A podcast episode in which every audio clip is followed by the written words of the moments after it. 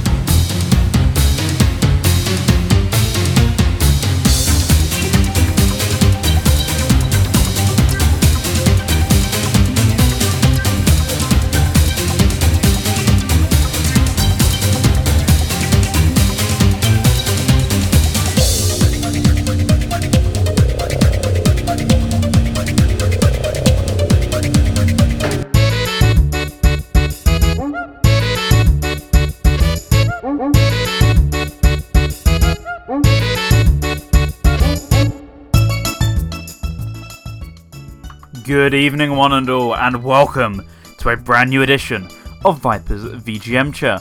As always, I am your cheerful and yet slightly reluctant host. Is me, the Green Viper and why is he reluctant? Uh, we'll actually be holding on to that information, but it's for good reasons, I, I, I think. Maybe not the best way to start off uh, as an introduction, but welcome to the show nonetheless. I'll be with you for the next hour and a bit, and of course, we'll be playing you the music of the soundtracks that you would hear while you were playing the games that you played in June 2023. Really got to stop the convolution on uh, these beginning little chattery bits, but it's what I do best apparently, is making simple things way too complex in practice. Just trying to jazz them up. We played games in June, let's play the music from them. There you go, it's much more boring, but also way more straight to the point, isn't it? Anyways, hope everyone's having a lovely evening so far. Thank you for joining us live here on the KNGI network. No matter how you're listening to it, that is where you're listening. If you're here at 10 pm on a Wednesday, or whatever time that translates to, wherever you are in the world. And well, uh, if you're listening on the podcast too, know that your support is ever so appreciated, so thank you all as well. And anywhere else, how, no matter how you're listening in, no matter how you're chatting, appreciate the support. On that note, if you'd like to come and talk to us, if you are listening to the live airing, why not come and join kngi.org forward slash Discord. And if you prefer other platforms as well, then why not catch us on at Vipers VGMture? And because everything's always in flames, we are Vipers VGMture at the VIP Vipers.space. Less downtime in the last year than both Twitter and Blue Sky combined, believe it or not putting it out there. Anyways, I hope everyone's had a lovely week so far. Thank you for joining me, and indeed, if you're listening to this live, thank you for joining me for the first time in two weeks. Uh, apologise about that one. Got some uh, mixed reactions from that, to say the least, and I did say at the time, and I don't know how many people took it all too seriously. I'm keeping my cards close to my chest, but the aim is, all being well, to premiere something cool next week on the show that will align with the big number 60.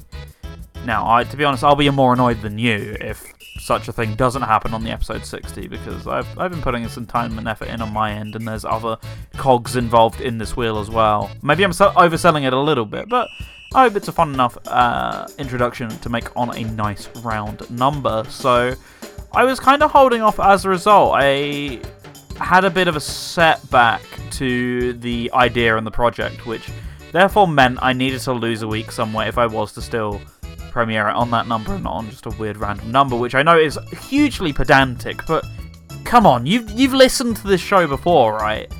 So, uh, knowing that, after I'd already made the decision that I'd skip a week and take the week off, I decided instead of doing absolutely nothing, I scheduled a stream over on twitch.tv forward slash the Green Viper 8. And we had a lot of fun over there, but I, uh, I get the impression that people thought I uh, skipped a week so I could do a stream instead. No, absolutely not the case. It absolutely went the other way around. I'm hoping I can show you the fruits of not just my labour, but uh, some other parties as well uh, next week on the big old round number.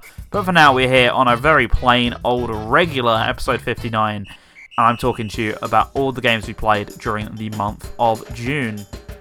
And the reason why, going back to that intro, why he's a reluctant Viper is because, well, I already alluded to a couple times throughout the month of June uh, on previous episodes what gaming was like for me in the month, and it didn't broaden at all. So, if you all don't get in there and request what you want to hear from what you played, uh, I can tell you right now, off the top of my head, going to be a very unvaried episode of the show. So, if you want to hear all sorts of different things and all sorts of different opinions of your own being read out on the air and hearing your favourite songs, please shoot me a DM. I'm at the Green Viper over on Discord, and that's where we're all chatting, like mentioned before. Yeah, my gaming month, uh, I'll actually talk about the games individually. My gaming month started, or I'll talk about them later, sorry. But my gaming month started, third time lucky, uh, with a lot of Crash Bandicoot games actually. That's how I ended off last month.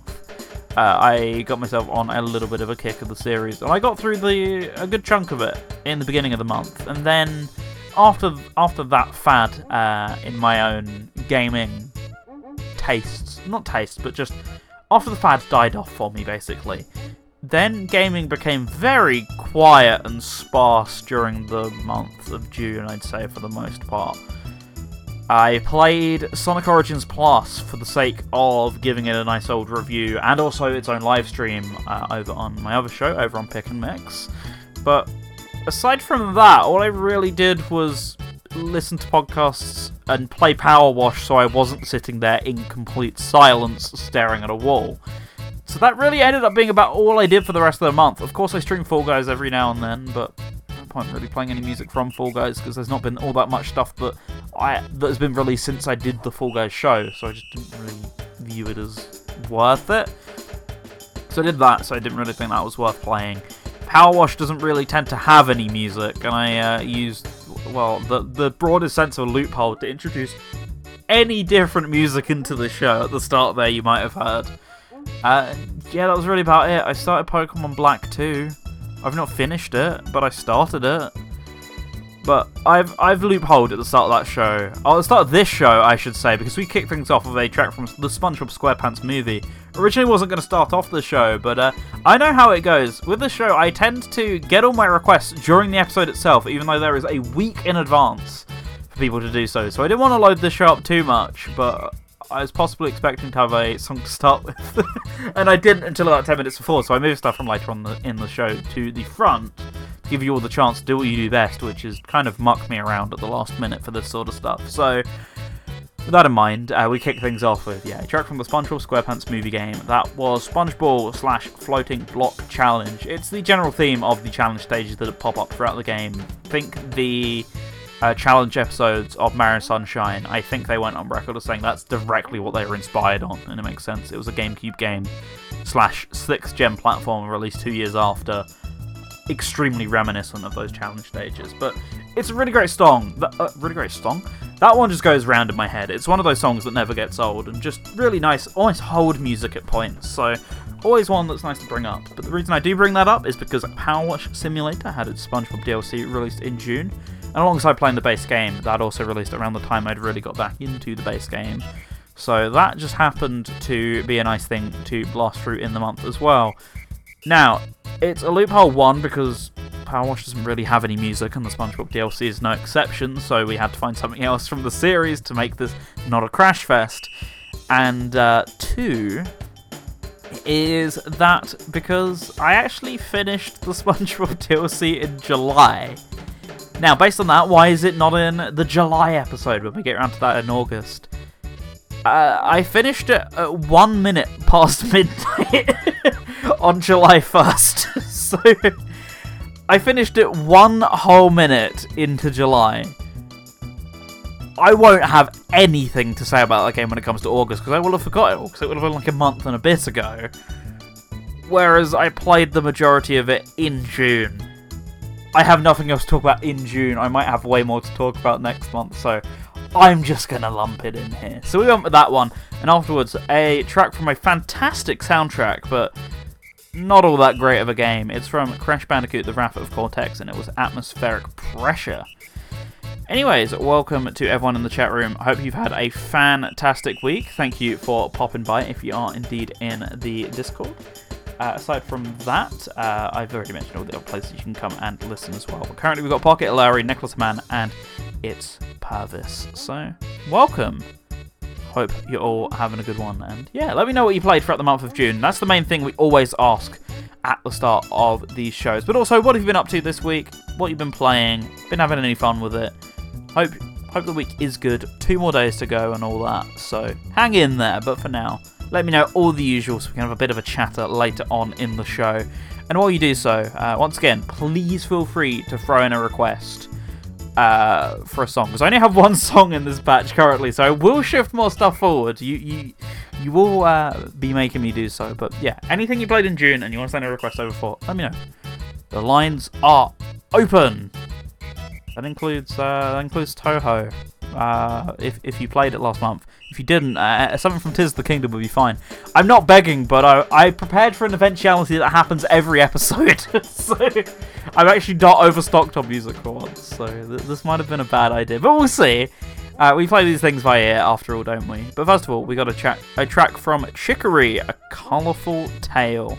It's known as Abandon Me, as requested by Busy Lizzie. One of two songs coming up now, because once again, really wanted to hear something different this month. So, as such, uh, we got two songs as requested by none other than the playlist extraordinaire coming up, but also plenty of others too. So, go ahead and enjoy it, and when we come back, I'll be talking to you about my individual thoughts on all the games I played in June 2023.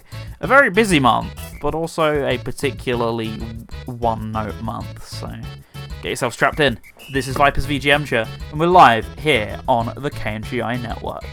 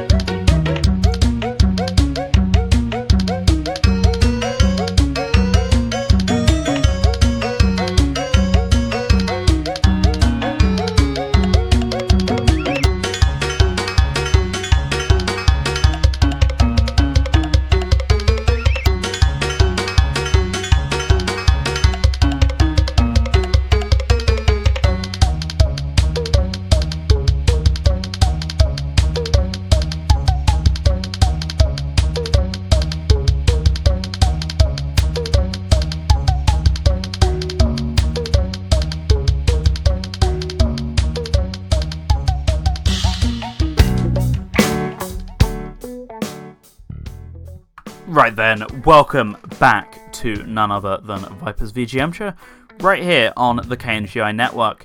What you just heard there was another track from the Crash Bandicoot series, more specifically from Crash Bandicoot 3 Warped. That was Chinese Wall, the theme of various uh, stages featuring both Coco and Pura. Most specifically, the stages where Coco rides Pura.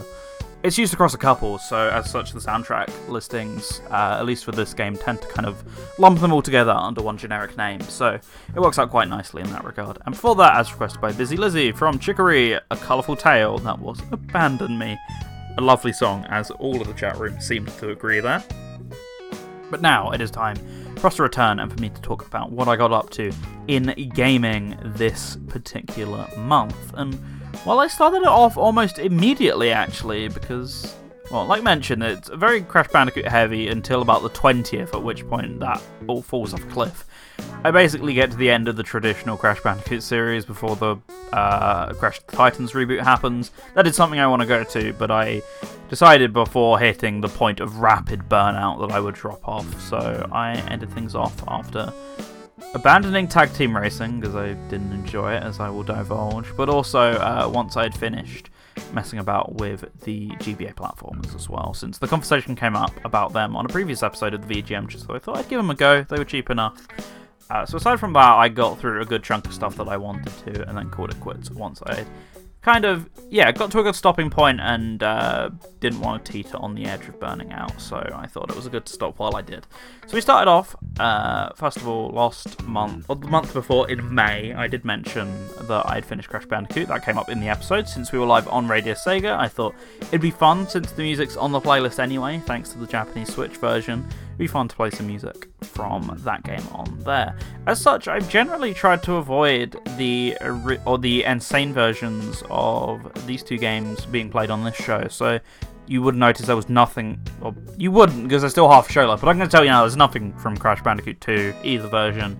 And in the case of Crash Bandicoot Warped, I did end up uh, using the original version, which doesn't play in game at all, but I, I, can play Warped music anytime I like on Radio Sega, and that doesn't make it less weird, but I don't know. It's nice to play something different, I guess. It's something I can't play otherwise, so that's sometimes a rule we try and try and live by here on Viper's VGM. So that's how comes that ended up happening. Yeah, on the first I finished Crash Bandicoot 2 Cortex Strikes Back, and this is a really weird scenario for me because it's a game that I've started a number of times. Uh, as in, I've always got like a couple stages in, or a couple times I've got like about halfway, if not more, through, but never one I've actually sat and committed to finishing. I always got stuck somewhere or found it a bit too difficult or just didn't come back to it after saving and quitting one night or something. One of those games where that just happened quite a bit. But now that I had the hardest quote unquote of the trilogy under my belt in the form of Crash 1, I was like, fine, it's fine to, time to finally sit down and get Crash 2 done.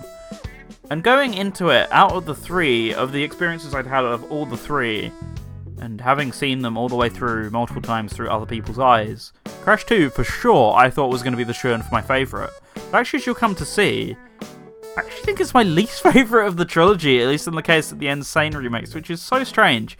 It's still great, but it ended up actually being my least favourite, even taking a backseat to the first game's remake. So I wrote at the time, because this feels like so long ago, and yet it wasn't at all, but it just really doesn't seem like it was just a month ago. So Crash 2 was the one of the original trilogy I was the most familiar going in with, uh, and I I get I rather get the feeling that the over familiarity with the failed playthrough attempts and watching a lot of casual and top level gameplay of this one dulled the edges of the more exciting moments for me. I can recognise that the way it's presented is significantly better. It's much more player friendly as a whole in comparison to the first game, and just improves the experience in every conceivable way and yet my own pre exposure to it and knowing everything that was coming next actually led to it lacking a lot less of a punch than the new level themes and some of that level design did in Crash Bandicoot 1 in my eyes. It wasn't as new, explosive in your face, rather, it was a very polished sequel in comparison, but perhaps the edges were a little dulled out in the process of polishing. I honestly felt like, which is really weird because I think this is just possibly a remake thing. But also, even if you look at the originals, I mean, the original was its own new thing. It was unlike anything else. It was a 3D platformer in kind of the first year when a lot of the big ones were beginning to release, and the debate of what one could be was really beginning to properly shape up for the first time. So that one was, e- even though the presentation of 2 and how it plays and the new moves and the controls are just way better, even in the context of the PS1 game, there's just that sucker punch of the first one that even in the remake still comes through and feels something fresh that this one just doesn't quite capture in the same way for all of the various and copious improvements it makes, and I cannot deny that. It plays 120% better. The levels are way more fair, way more tailor made to exploration and replayability and everything else. Cannot deny that, but sometimes it's just not only about the first impression for me, but it's also just about the wow factor, and it kind of lacks the wow factor in comparison.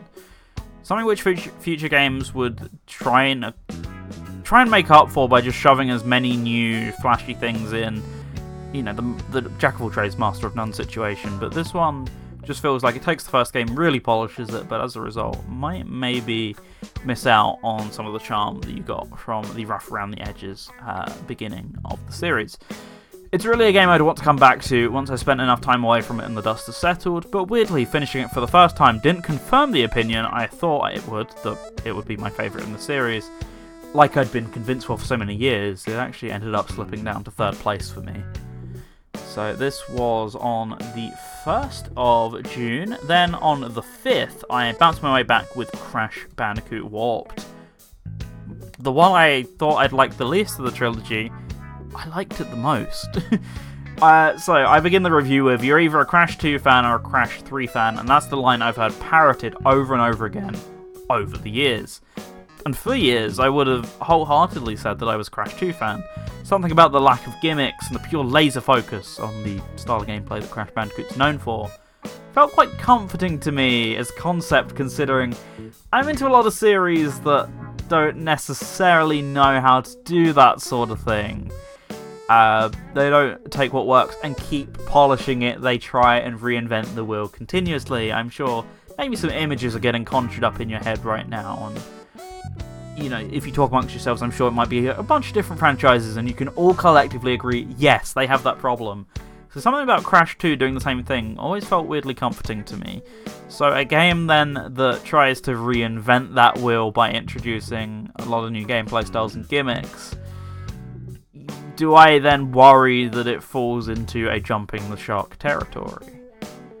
And well, yeah, Crash 3 was a game I always typically avoided based on the pre-assumption that it'd falter like all the rest do when it's when it comes time to introduce more variety to the core concept.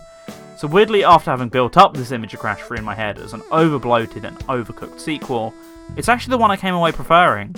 Engaging storytelling, varied but intriguing level themes, the best soundtrack of the trilogy to tie it all together, and I think the gameplay was perfected to boot. It all comes together in a fantastic package.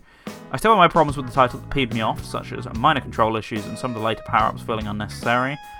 I got used to the bazooka gun the more games I played it in, but at the time I couldn't help but feeling it felt a little bit daft.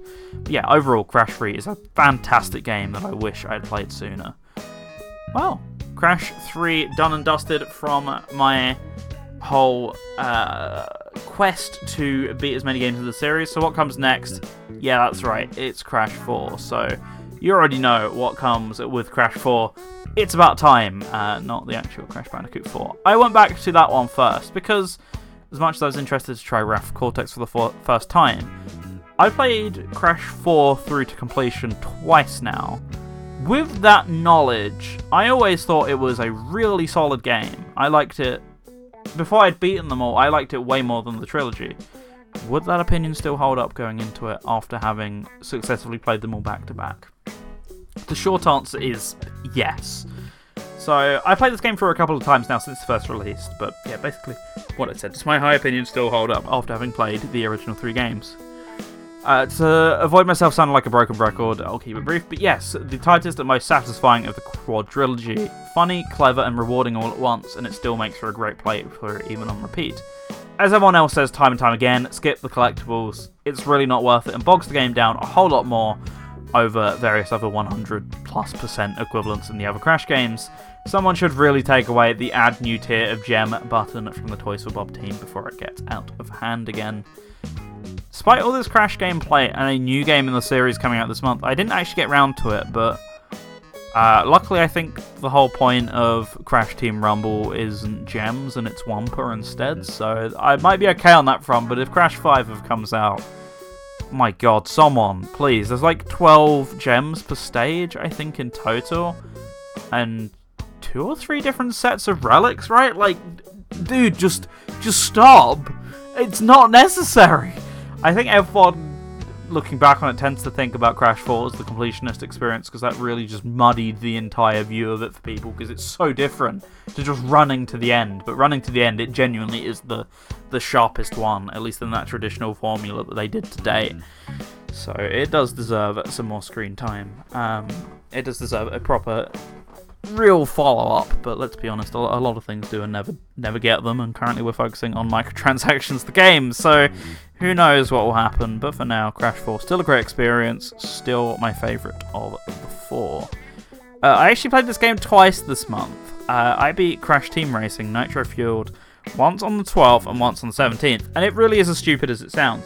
First time through was just well, I've I played the four games. Let's run through this one. They're not story related all that much, but play through the first three, and it kind of technically was the original way to cap off the trilogy. And now with four and Wrath of Cortex, it's a mess. But fine, I'll play through Nitro Fueled again. I played it when it first came out. I thought it was alright. Didn't think it was as good as everyone had hyped it up to be because it was hyped as the Team Sonic Racing killer and the Mario Kart killer and the best video game ever. So competitive, I love it. And it's a really fun kart racer. It does have a lot of elements of that in there, I can't deny it, but uh, as long as, now that the hype's died down over the years and it's, it's not as bitter, the online discourse about it, it is a fun game for sure. So I went back through it on a Switch emulator actually to be able to play it at 60 FPS all the console versions are locked to 30. Really stupid, no idea why, because it doesn't take that much to get the 60 FPS working on Switch. Uh, from what I know, it is just a simple code tweak and a slight downgrade of like one or two graphics things. So they absolutely could have done it on Xbox One and PS4, but didn't. But whatever, I played on a Switch emulator and unlocked it to 60. It worked brilliantly. So I did that, and it all, all was well and good. And then I kind of had the decision on the 17th that I wanted to nab the game on Xbox to just mess around with the online mode mainly, and because it made it the Switch version I have it on the actual Switch console, and the Switch version's fine, but it just has very long load times, extremely long load times, like a minute plus sometimes, on your own console. And online load times on all consoles are pretty bad, so it gets even worse on the Switch. So I just didn't feel like dealing with that all too much, so I wanted a version I could technically take on the go since cloud saves are way better on Xbox. So I bought it again on Xbox, and I thought, well, if I'm going to be putting a lot of time into this version, then surely I guess I'll want all of the unlockables for just running through the story mode any percent. So I just kind of skipped the cutscenes, did it in about two hours, and played through it again just for the sake of getting that save file up and running. So yeah, although it wasn't massively out of wanting to play the story mode twice that I did it, I did play it twice in, in one month, and the second time it was just kind of white noise in the background as I just sped through it again. But yeah, it's a pretty enjoyable game. Still going, by the way. Uh, Crash and Swan. Uh, Crash Twinsanity. Uh, I played this on the Xbox as much as I wanted to play it on PS2. My PS2 just didn't really feel like cooperating all that much. So that was great. So back to the Xbox I went. No, wait, I've still got Wrath Cortex. Never mind. I also played Wrath Cortex on the Xbox. The PS2 version, at least first print discs, are infamous for 40 plus second long load times. Even though it is technically built for PS2 and every other version support, so therefore PS2 technically runs best. Uh, even despite that, I went to the Xbox version because I knew I could load it off a hard drive. I knew the Xbox ports are typically the best way to play 6th gen games. So I went there, and it was a pretty good experience, all things considered. It was the best way to play Wrath Cortex, put it that way. I thought it was alright. Uh, once again, I'm relying a lot on what I wrote at the time because I really do forget what I was up to. so there's a good game in there somewhere, it's just buried under a lot of crud a downgrade in pretty much every way over the original trilogy, and especially Crash 3, which this game tries so desperately hard to be. This is one of those cases where I believe a remake could make a good game out of the decent bits, but some parts need a big change of direction while others just need a little nudge.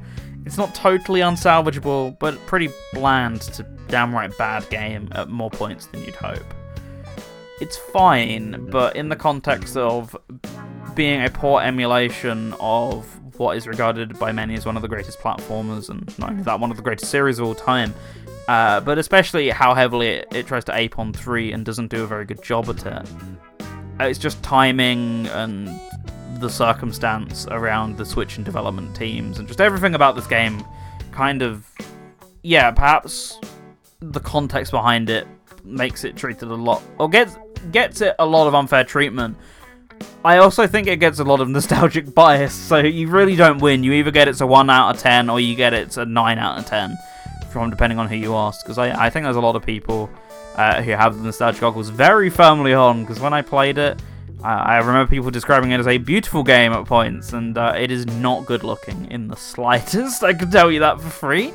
Uh, and oh yeah, some some nice, tough but rewarding level design, and the the tough part was basically just sticking uh, nitro crates everywhere. Which, for those of you not familiar, if you're somehow not, the equivalent of instant death, just stuck everywhere. That that's how we make challenge in this game.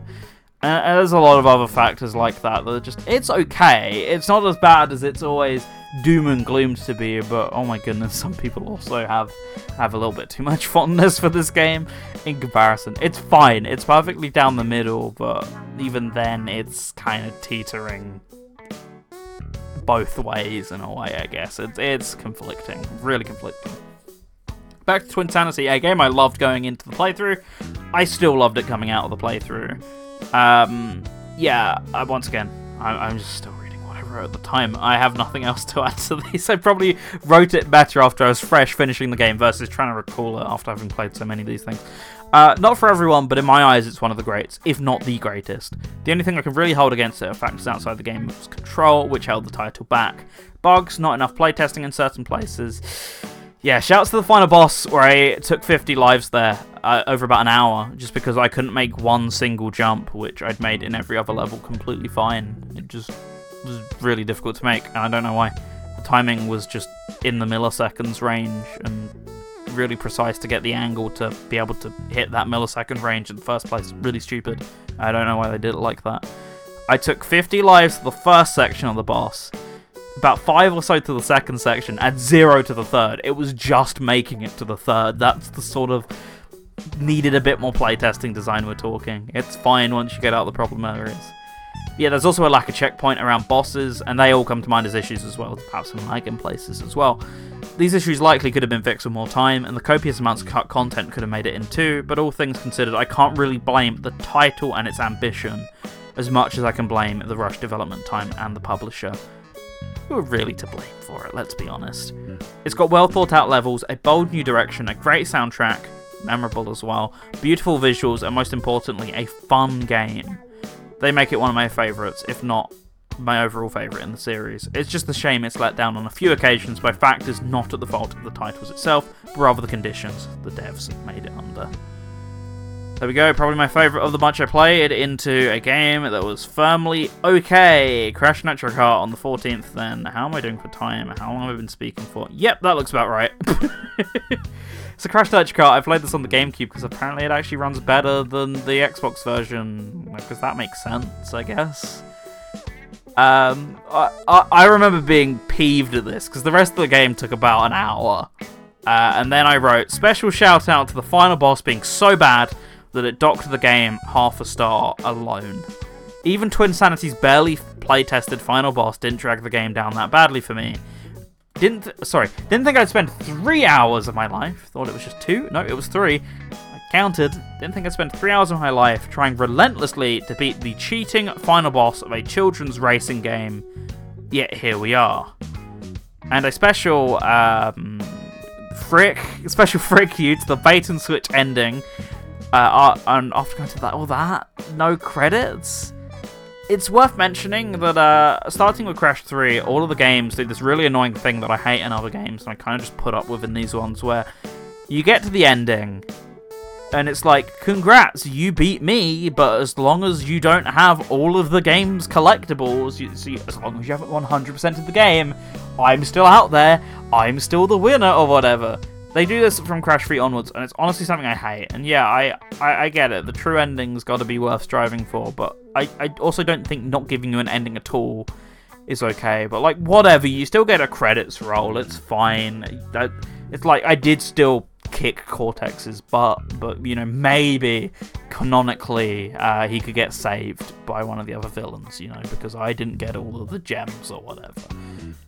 It's closed enough, uh, but unclosed enough to just be annoying at the back of your head. But it's fine, whatever. This game doesn't even give you credits straight up, the guy, uh, the guy you're racing against, Velo, who the entire plot centers around you being sent to his space colony and trying to make your freedom. You have to gain your freedom and also beg for him to not destroy Earth.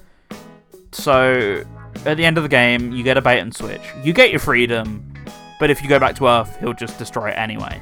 Which everyone agrees is a complete break of the rules. But he's Velo, he, he destroys planets, he does what he likes. That's the end of the game. You don't get credits for this. This is the only one that you don't get credits for. So not only is the ending even more insulting than the Alpha Bait and Switch endings, you don't even get credits, and that that would already just hit my wounds bad enough. But after three hours of the worst rubber banding in the world, and not only that, whenever he's ahead of you, he can throw the equivalent of red shells at you all the time when he's ahead. When he's ahead, not even when he's behind. When he's behind, he gets even more catch up stuff horrendous boss fight, followed by just like if that was practically gnawing my arms down to the wounds, and they just found not not a tub of salt, but the entire bag of salt, just poured it on, poured it on. I felt just insulted doesn't even begin to describe it. Dear Lord, that that really grinded my gears. Yeah, miss me of that was all I put in response. I've forgotten what else I was gonna say about the game, same when I'm actually reading this out live, which speaks volumes about how forgettable it was over the original CTR. Other than all those complaints, it's an alright kart racer. It never even comes close to the dizzying highs of CTR or the remake. It's just okay. It's on the better end of 2000's mascot platformer kart racing games, or just mascot kart racing games in general, which well, a bunch of companies involved in this game would just go on to spam out over the 2000s. It's on the upper echelon, but it doesn't even come close to being a good kart racing game. It just, it's good for the lower band of society it is stuck with it, I guess. That's about the best I could say. Uh, Crash Tag Team Racing, I, I thought it was absolute codswallop. Let's go with that really grating, unfunny writing, bad frame rate on all consoles, just the sort that just makes it a slog to play when doing anything makes things crawl down to single figures. Load times that took forever, the most vapid both track design and racing it tries so hard to be both a racer and a platform at the same time, but because it's spending its focus on both, it gets neither of them right. It's just.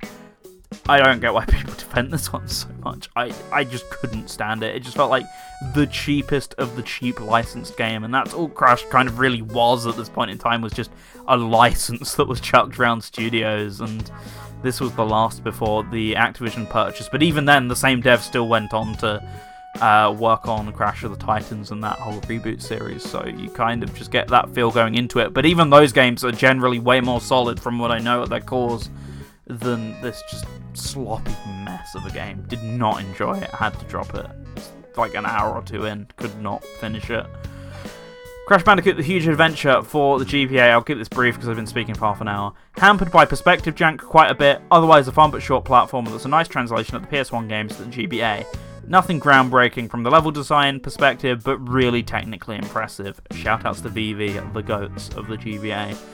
And uh, Crash Bandicoot 2 N-Tranced, the sequel, which, if we know anything about Crash sequels, should, should flesh it out and give us more varied levels and whatever.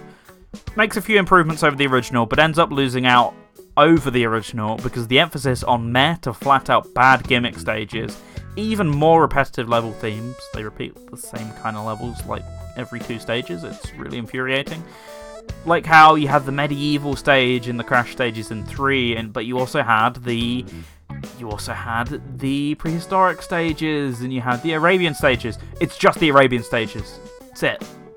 Coco gets plain levels in the middle of nowhere. Crash gets sea levels just in the sea. But in terms of whenever you just have a platforming level, it's either Arabian or lava. They're the two themes. It's like 10 plus in the console versions. And even the original, it's a bit repetitive. It's like 5 or 6. It's still more than the 2 or 3 you see all game in this game. It's it's not good. It's, eh, in that sense, it's a fine game otherwise. But yeah, on top of all that as well, infrequently frustrating level design. It's not frustrating all the time, it's not frustrating often, but when it is, it really got at me. I gotta say, I couldn't couldn't hack it. Anyways, that's about all I did for gaming in June 2023, aside from, of course, a bit of power washing here and there, and some Sonic Origins Plus, which I've already spoken all about.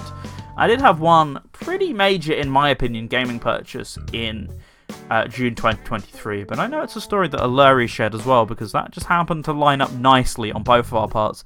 Happened completely accidentally, so I can talk about that in the next break because we really need some music. I've spoken for half an hour. On that note, if you have anything you want to hear, if your name is Jamie because you've definitely finished something this month, I know it, uh, please let me know what it is you want to hear. I've got one minute worth of music in this next batch, so uh, I think Jamie's the only person who's not got a request because I, I stuck in some Tears of the Kingdom music. So, uh, so uh, be be happy, Purvis. And it's not it, it it's not a spoilery song. If you've opened the game, you've heard this song. Yeah, but but uh, some, some music, some music for anyone, please. right, see, so I mentioned this at the top of the show, but for those of you who aren't here, because we've also got Hydra as well as Jamie who joined me. Um, my whole point is in the middle of the show every week, I get like three requests. Um, and I have to either make room and chuck out my own music, or I just play more music. So I thought this week I'd be sensible about that because I knew everyone would want to hear nine songs worth of Crash. I'll be sensible.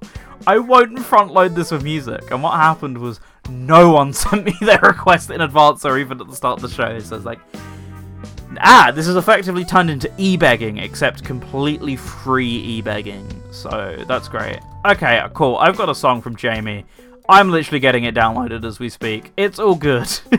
I'm sorry, this episode has turned out to be way more desperate than it is, but like I said, I'm I'm also saving you from an influx of very similar sounding Crash Bandicoot music here. Because as great as those soundtracks are, I've played you the unique ones. You know, there's like kind of three styles. You got, at least of the ones I played, you've got the whole original Crash trilogy. You know, Josh in his prime.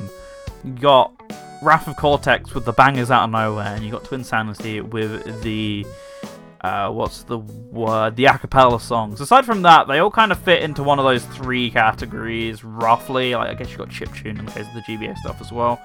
But yeah, in terms of music genres and compositions, yeah, there's a lot of variety, but if you hear nine of them in a row of roughly three similar categories, you would kill me. So I'm just doing you all a favour. and yeah, Larry says as well, even in the case of the chiptune GBA ones, they just all pull from the original trilogy as well.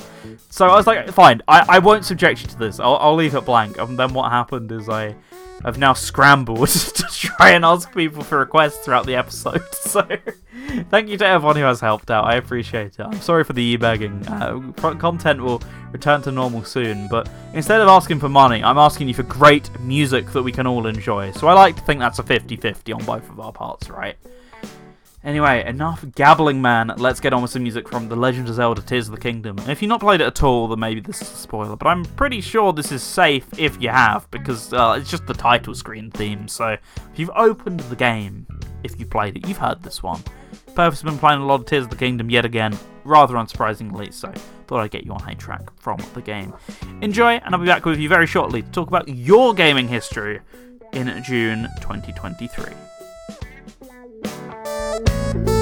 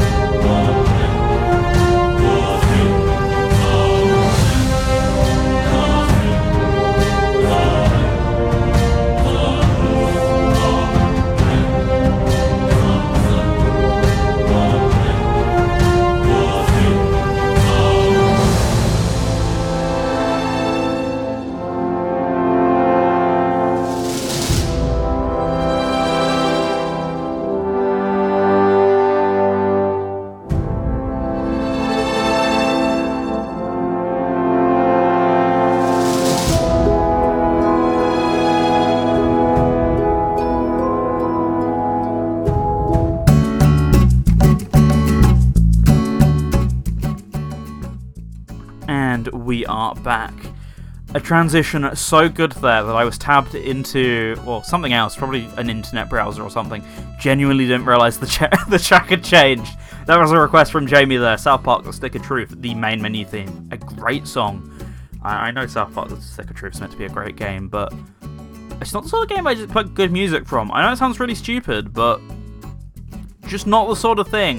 Not that I'm saying it would be bad, but I don't know. It's just not a game that ever gets discussed for its music, so I just never even thought about it. Same with the sequel. And then before that, from Legend of Zelda Tears of the Kingdom, that was the title screen theme, just to save people from spoilers, but still get something relevant in the show anyway. So then, let's talk about gaming during the month of June for everyone down in our lovely chat room. So yeah, let's start from the very beginning, and I'm guessing, uh, I'm, I'm actually not guessing, I know that we're going to start with a message from Larry. Or are we? Because, as a matter of fact, the paragraph from Larry isn't first this time. Not this month? No, none other than someone called It's Purvis uh, actually got in a message first. And well, when you see the size of the message, you'll uh, probably not have to think too long as to how it got in before Larry's usual paragraph. The answer is uh, the message reads, quote, still in the Tears of the Kingdom mines. There we go. That was the answer to the question there. Uh, and in response, he said, Look, you said playing in June, that limits my options. And I, I, totally get it. Look, Tears of the Kingdom is still an ongoing thing for most people. They've got like 20% in it or something and have only got 200 hours in it. Come on. You can't judge me for that sort of thing.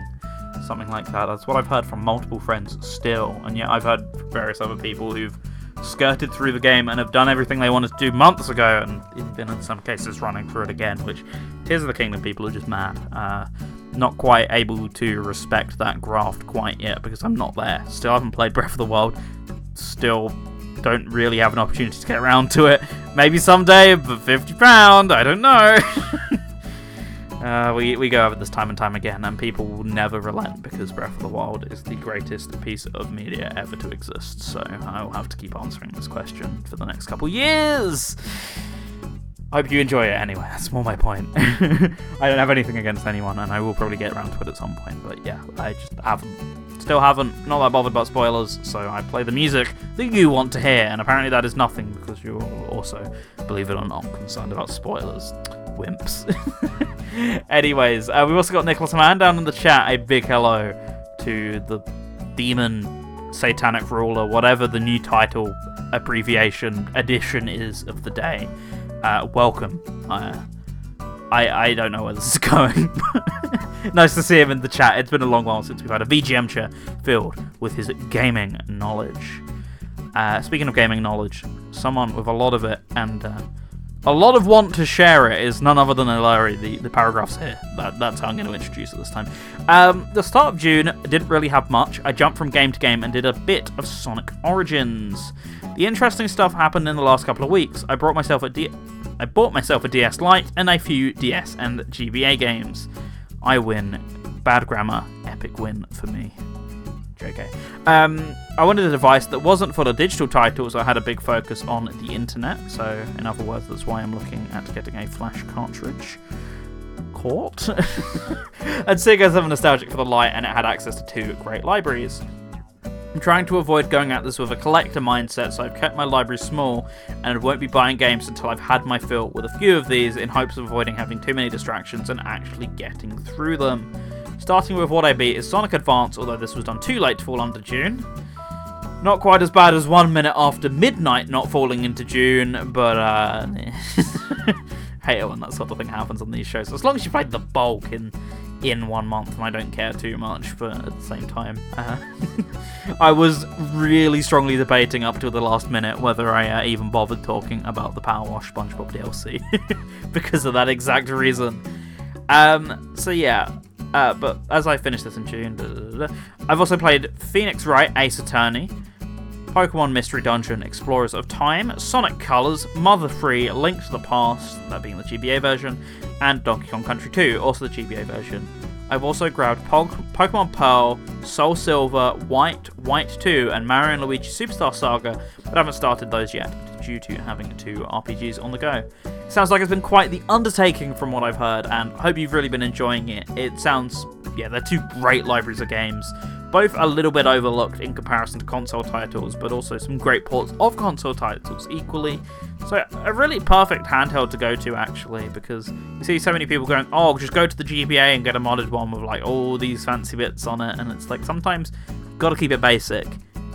It's a great console even if it is backwards compatibility, most people are playing real hardware, blah, blah, blah, blah. It is real hardware still, technically. It's all in the GBA slot. Two great libraries, like you say. Really portable, great battery life, good screens, uh, good set of features on the console itself. I think a great thing to slim down your gaming library and get through some of the classics. Now, did I get my DS for the same reason? Absolutely not. But by pure coincidence, on the same day Larry got her DS, my DS finally arrived because I decided, you know what? Uh, I didn't decide on the DS Lite. I got one kicking about. To be honest, the DS Lite's fun, but uh, I don't like the f- face buttons all that much, and I don't like the way the GBA card sticks out the bottom. So I always remember the DS Fat being a bit of a delinquent console, just never having much interest in it. It was the weird DS my sister had for about a year before we all upgraded to lights, and I just remember it being this weird clunky beast that just felt like a prototype that shouldn't have been on the market, and the DS Lite was the proper DS that they should have just released in the first place. So, this was really my first time. I was kind of lured into it because I'd been getting a little bit interested in just casually playing Mario Kart DS on the side, and by playing, I don't mean just standard playthrough. I mean, kind of messing about with the whole time trial scene, not in the sense of getting good at the game or anything, but rather just kind of learning the whole tech of Mario Kart, you know, getting good at snaking and more the aspect of personal improvement rather than I'm going to become the world's most epic player of this. Just, huh, this would be interesting. So I kind of looked into options because I've always found that game super uncomfortable in my hands. Uh, so I looked into options and almost everyone agreed on the DS Fat because of the D-pad having better uh, bumper pod bumper paddles uh, for drifting, and just generally the bigger bulk of the unit having a bit of a better grip when it comes to playing that game. So I thought interesting. If I can find one for the right price at some point, I'll nab it. And it came up. I got one for £30 uh, in light blue, which was the colour I wanted because I am a blue enjoyer, despite being a green Viper. I'm weird like that. I really enjoy green, it's the aesthetic colour, but blue is my actual favourite colour, so I tend to look out for handhelds or controllers in the thing. Hence why I've just built a transparent blue Xbox One slash Series controller, if you've seen my Mastodon recently. Didn't post it on Twitter because I don't post much on Twitter anymore, so hey, go and follow me over there. It's at the Green Evaporate at the VIP Vipers space. So, yeah, because of that, I kind of kept an eye out for the perfect deal for a while. One finally came along, didn't have a charger, and that was the reason why it was so low. Doesn't matter, I have a GBA SP, the same charger, which is another reason why the DS Fat's so weird. Because it used the charger from the old gen system before the weird DS Lite charger came along and slimlined it, and then eventually they just stuck to the same one for the DSIs and all the 3DSs. But yeah, never had one before of my own, and the times I remember having it, I just remember it feeling like a really flimsy, basic design that got iterated on to be way better. I had a DS Lite for like a year or two, and then I moved on to the DSi, and that was just permanently my DS. I didn't upgrade to the 3DS until like 2016, so it was just my DS for nearly. Oh, I'd say the not 10 years, but the best part of 10 years, right? So going back to the old model, then I love it. Genuinely, the only complaint I have is the lack of backlights on the screen. It is unfortunately side lit, but it's side lit in a way that's better than the GBA, so the screens are still very easy to see. But honestly, aside from that, my favourite. The D-pad is awesome, and I'm not just talking because I was playing that Mario Kart DS. The D-pad is like one of Nintendo's best D-pads ever made. The perfect amount of clicky, it's got the right amount of grip on it it's better than all of the other DS D-pads combined. Um, I've I've always hated how mushy the one on the light was, but then in turn hated the click of really all future DS ones. They're either clicky but not responsive enough in the case of some of the DSi ones, or they're, they're just all click and no give in the case of the 3DS ones. But it's perfect. It's just that right balance way better than like most of their console ones. I mean, everyone the Switch is a low bar for most people. I don't mind the four face buttons to the D-pad, but like way better than the GameCube and even the N64 D-pads and stuff like that, and the classic controllers. It's awesome. Why didn't why didn't they ever use this for anything else? And why did they just drop this design going forward? It's fantastic. Face buttons are just the right amount of clickiness as well. Uh, I, lo- I love holding it because it's actually got. It, it's past 11, I can say. It's got some girth, right? It, has got a bit of girth to it. It's way easier to hold than the really ultra thin DSs they made later on. The colours are great. The actual design of it's awesome. I love the placement of the face buttons. I love the fact that the GBA slot tucks in. The GBA games are perfectly flush like the DS cartridges. Love that. That's so nice to me because that's always something that bugged me about the light was just the way they just stick out the end. Everyone can see what you're playing. Um, it doesn't ever. It feels secure, but I, there was just always something that really bugged me about them, just nearly being halfway out the bottom. So having having that on the DS Fat, I love that. Just the, the cartridges can sit flush away. You also get access to, uh, in the case of both the DS and the Lite, you get access to GBA Homebrew, so I've been using it to back up my whole library, move saves across from emulator to my actual cartridges, in the case of the Crash games, because I ended up playing them on emulator. Um, just because I was having some problems with the usual setup I used to play Game Boy games on the TV. It was a bit of a faff to get it fixed. So fine, I'll stick it on emulator and then uh, use the DS to actually import the saves I'd made on emulator back to the cartridge. Stuff like that's awesome. And a bunch of homebrew on there to uh, add the add the event tickets into the Gen 3 games and uh, you know move the Pokemon from the Gen 3 games into the Gen 4 stuff if you've only got the uh, R4 versions, for example. Uh, just listing an example there. Um, so I've been messing with a whole bunch of homebrew that's only possible with like the slot 2 access as well. And man, that's a whole new world. I, I get where you're coming from. It's great. Um, it's really fun. So I've also been delving into both libraries as a result as well. Um, it's not too much of a deep dive, but certainly since getting the console, I have started uh, playing Pokemon Black 2 uh, with the partner in crime. We've both been having a lot of fun with that, and I do intend to play some more games on the console as well as a result of it just so comfortable. And I'm someone with small hands as well, it's worth pointing out. So it's not even like most people just, oh, the DSs are too small or whatever. Even in my position, I struggled with some of the later DS models, uh, the non XL ones, and how small they were. But then some of the XL ones, like the 3DS XLs, just blow up the image in a way sometimes that doesn't always look all that great. And it's weird to describe, but as, as a handheld, the DS Fat, despite Despite, like I said, it feeling like a bit of a delinquent console, it's got so much character that they then missed out of future DSs as they just streamlined them into a brand. And I get it, it's understandable. But, you know, after a point, it was like DSi, another DSi, the 3DS was very similar to the DSi, the 3DS XL was very similar to the D- You know, they all felt like the same family, and even the Lite, to a lesser extent, did. Uh, it felt like it fit more on that side. It's it's just got so much character as its own system as of this is the DS. This is where this all began. And every other model tried to distance itself so much from this one, and as a result, playing games on it, uh, like yeah, the screens are like half the size of the SIXL, and they're properly backlit and they're bright and beautiful. Yeah, I prefer playing games on the Fat with its non-backlit screens because you just feel like uh, sometimes like playing on a console that's perfect for you is just half the story and half the enjoyment in a game. And genuinely so much enjoyment out of these games playing on this console and this great D-pad. Cannot get over how good it is. Really somehow taken my enjoyment of that library to the next level, which I just didn't think would happen. I've always, despite it being a childhood console, just been a bit eh on the DS library. Just, oh, it wasn't, you know, I guess just never found the right games and, well, maybe never even found the right system for it, but maybe I'm finally getting there and gonna appreciate the library as a whole a bit more now. And plus, with the FAT, I have the option to capture mod it down the line as well, which I think you can do with the later systems, but the FAT's by far the easiest and most readily available. And people also do on skin because of the whole comfortability thing of it. So, yeah, it opens up a lot of options to me, and that was another reason for nabbing in the first place. But that was a big part of my gaming history because I.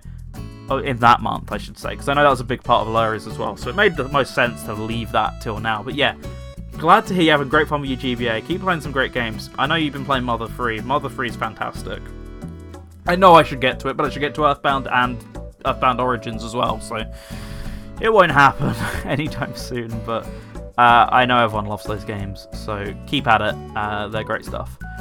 Uh, so aside from that, uh, Jamie said he needs to go back to Yakuza Zero, but in the meantime, he finished the uncensored version of the South Park Stick of Truth. We had Nicholas Apan who said, I don't think I played very much of it, but I'm pretty sure early in June I tried some Body Slam, also known as Dump Matsumoto, which is a Sega System 16 game from 1986. I never figured out how the controls worked though, despite all the time I spent on the test menu. Says that the punch and kick buttons work, but they just weren't doing anything for me mid game. Also, I keep getting body slammed by my opponent within two seconds and get a game over. Guess that's the experience I've had. Because of my desperation for music in this show, I'm actually overfilled again. Believe it or not, this always happens always happens, no matter even despite the best attempts to combat it. It's because of that I've actually taken on a request from a Sega game. Shock horror, I know, but it's been a long time since we've had Nicholas Mann here, so we'll give him a treat and have a song from a Sega game I personally never heard of or heard the music from, so kinda counts to the mission order of this show, I suppose. Uh, Hydro says, hold it! Because he's been playing the Phoenix Wright trilogy on the Switch, as it was 66% off during the summer. Only halfway through turn, about Samurai at the mode, but really enjoying it. I want to get into Ace Attorney. I've seen a streamer I enjoy playing the series so far, and I'd be really bad at it. And I know those games can sometimes be a little bit punishing uh, if you're not the greatest at them. So I want to, but I definitely have to build my way up to it. I know certainly a lot of people were saying if you enjoyed Murder the Sonic the Hedgehog, then you should play Phoenix Attorney. Phoenix, Phoenix Wright Ace Attorney, the greatest visual novel series ever, or whatever. I heard that a lot. Um, but I still feel like for me, there's one more stepping stone I need in between the two. So uh, I did hear, uh, since, well, uh, the partner in crime played it this month, that it sounds like, at least, De- Detective Pikachu sounds like a bit like a Babby mode of Ace Attorney. So maybe that's the middle ground I go to, and then I go, right, feeling confident in my detective skills. It's time to go in and uh, finally get to that one. But yeah, uh, I'll, I'll, do it. But you know, just saying this, I'll have a million messages saying play it. But uh, yeah. Uh, and Purvis comes back in with Phoenix Wright is a beautiful thing. Please enjoy it to the max. Uh, Pocket Larius says, I know the trilogy remake is technically better, but I don't think I'd want to give up touch controls if I can help it. Exactly. I know that on the microphone is a big deal for still staying on the DS version for a lot of people.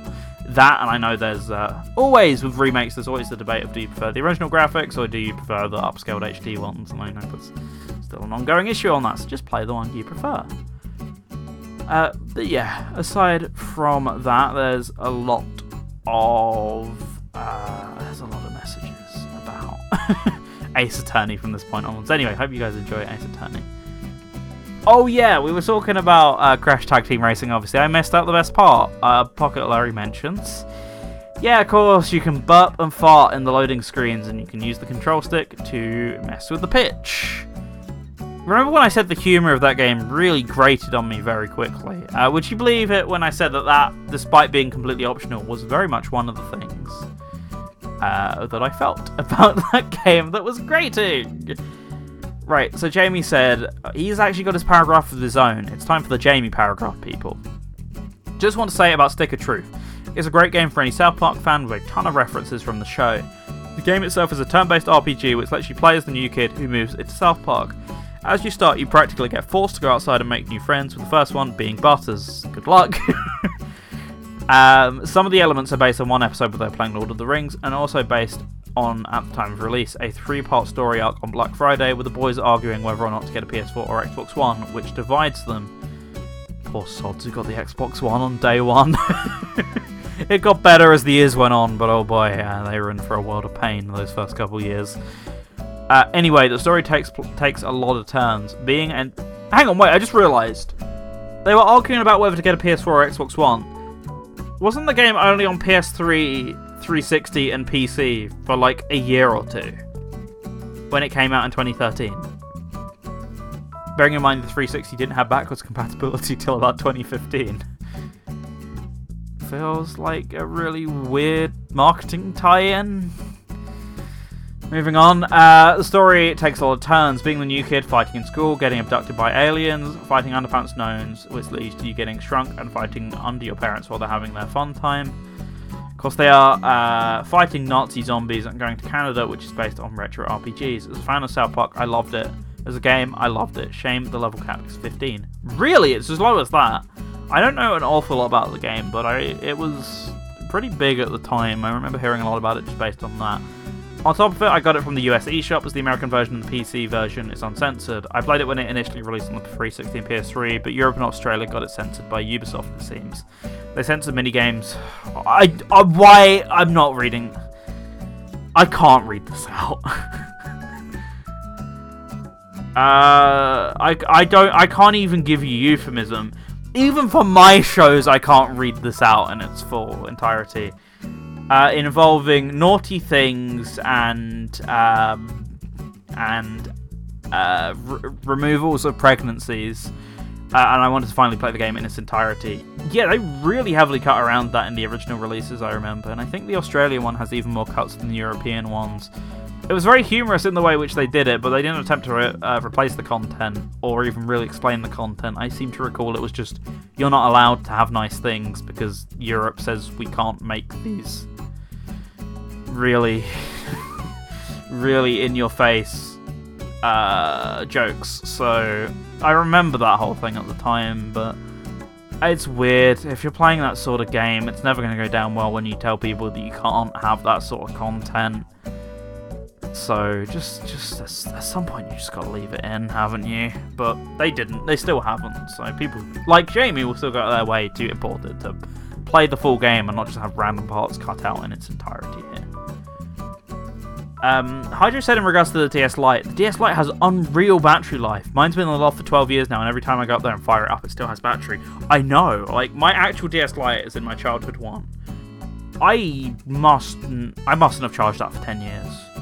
I cannot have charged that for 10 years. And I turned it on a couple months ago, and it was in the red. I turned it on again the other day because I actually bought uh, the Guitar Hero DS game, and unfortunately it didn't have the attachment to change it to DS Fat Mode, so I had to use the light to test it. So I boosted it up, remembering that last time it was on red. It went back to green again! Those things are insane! How does that happen? Meanwhile, obviously the Switch is uh, doing uh, punching really above its weight, even if it has aged a little bit. Um, you know, it's punching way above its weight, so I get that doesn't have great battery life. But like even the 3DS didn't have the goat tier battery life that the DS Lite had. Uh, that's just a god. Anyway. Uh, so what have we had aside from that? I don't really know. Uh, yeah, there we go. Larry said play it in regards to Attorney. I will, but uh, since don't know, I feel like wanting a stepping is like I can't. I can't read that. You don't have to keep typing it. That's even worse than the last one I couldn't read. I, I, I, there's a line in on the show, and I, I'm not crossing it. Anyways, we've got some music covered up for you now, and let me check to see. Nope. Okay, I'll stick that in a bit later on in the block. So for now, let's kick things off with a bit of Sega music, courtesy of Nicholas Hamann, who wanted something from Body Slam. Afterwards, we should have a track from the original Ace Attorney Phoenix Wright, requested by Hydro. Then we got a track requested by Alaria, and finally a Crash Twinsanity track that I wanted to slap in at the end. So an extra long music break coming up now. Despite my best efforts, there's still more music than this show can handle, and maybe that's a good thing, but this episode is on its way to being an extreme long one, so let's get into it. This is Vipers VGMture. We're on the KNGI Network, and it's nearly time to end off tonight's episode, but not before a block of four great tunes.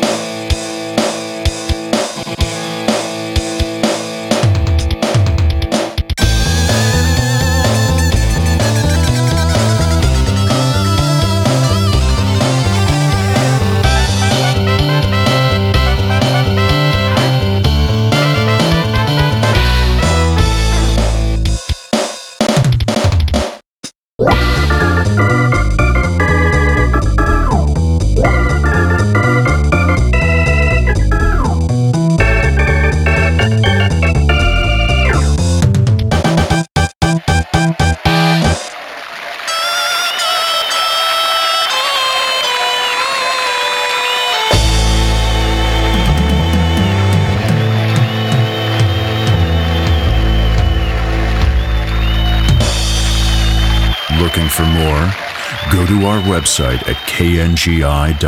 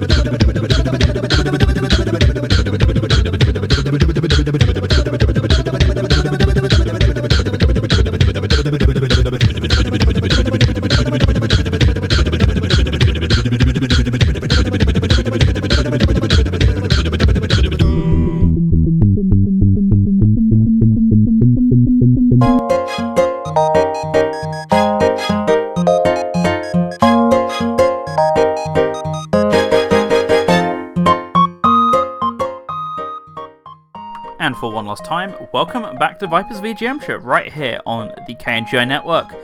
What you just heard there was a track from Crash Twinsanity. It was Twisted Humiliskate, the theme of none other than Rock Slide. But my page isn't loading. Come on, you can do it. Rock Slide Rumble. There we go. I love Crash Twinsanity soundtrack. And it's not just for the unique factor of its a cappella-ness. It, even if you played all of the songs on real instruments, I still think it would be a favourite soundtrack of mine. It's really good.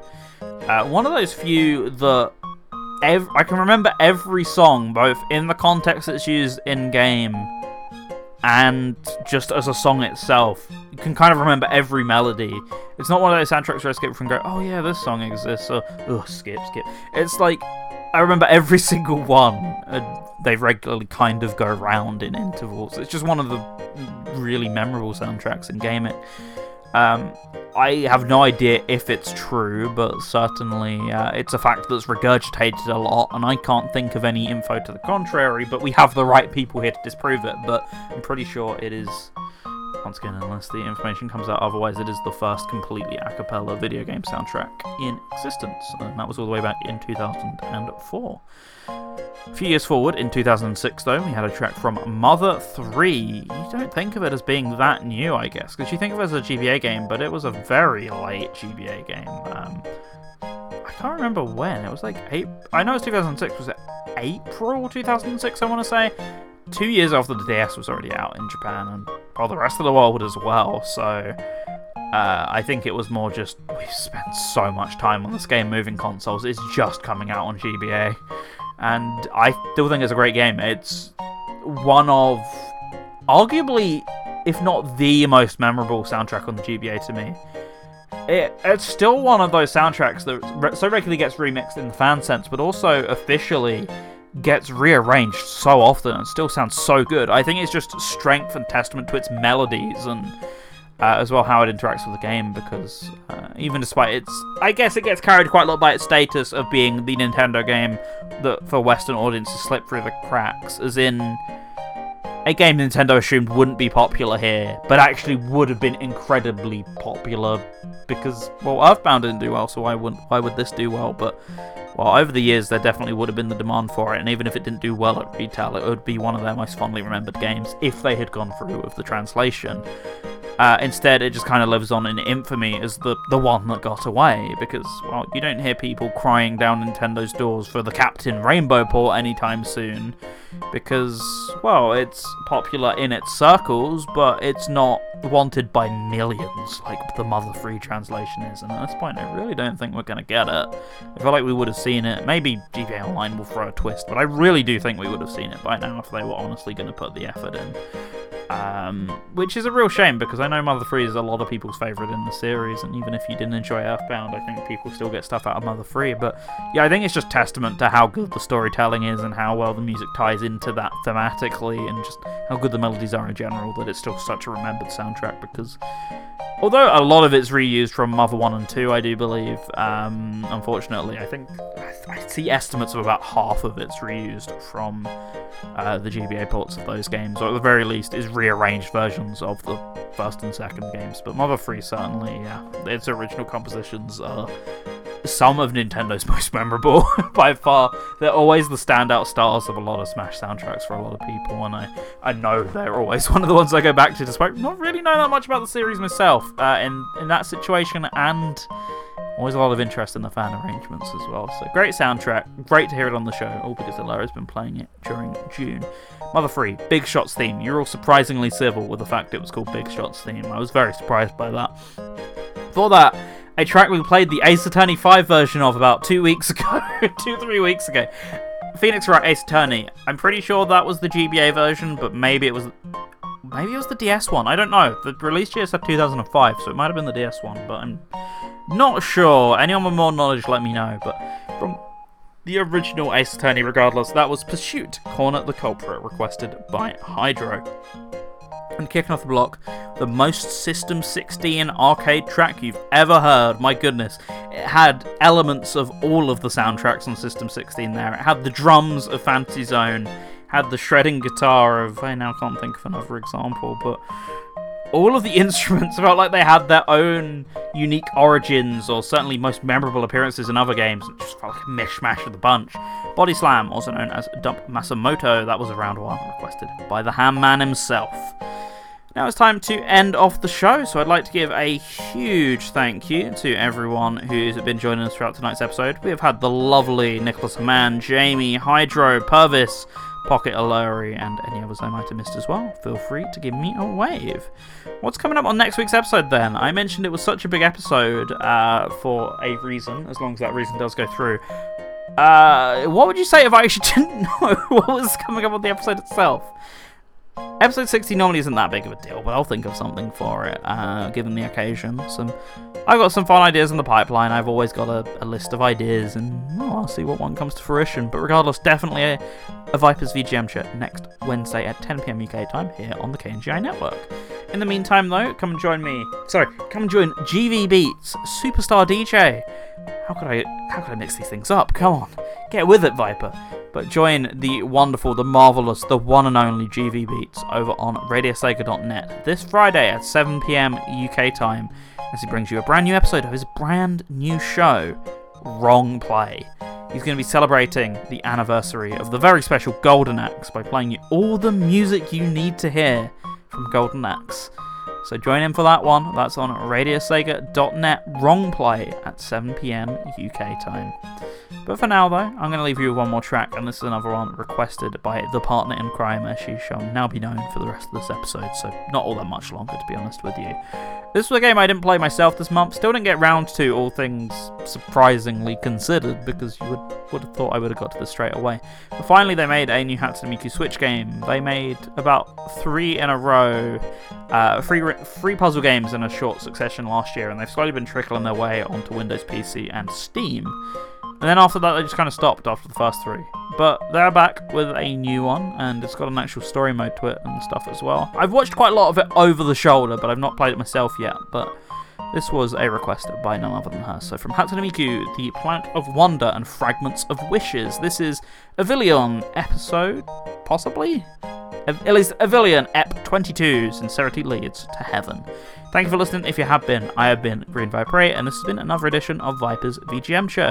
I'll catch you next week at 10pm UK time for a show very similar to always, but very special in other ways as well. Otherwise, GV Beats will catch you on Wrong Play, 7pm UK time on radiosega.net Friday evening. But until then, thank you as always for joining me on the current edition of my VGMture.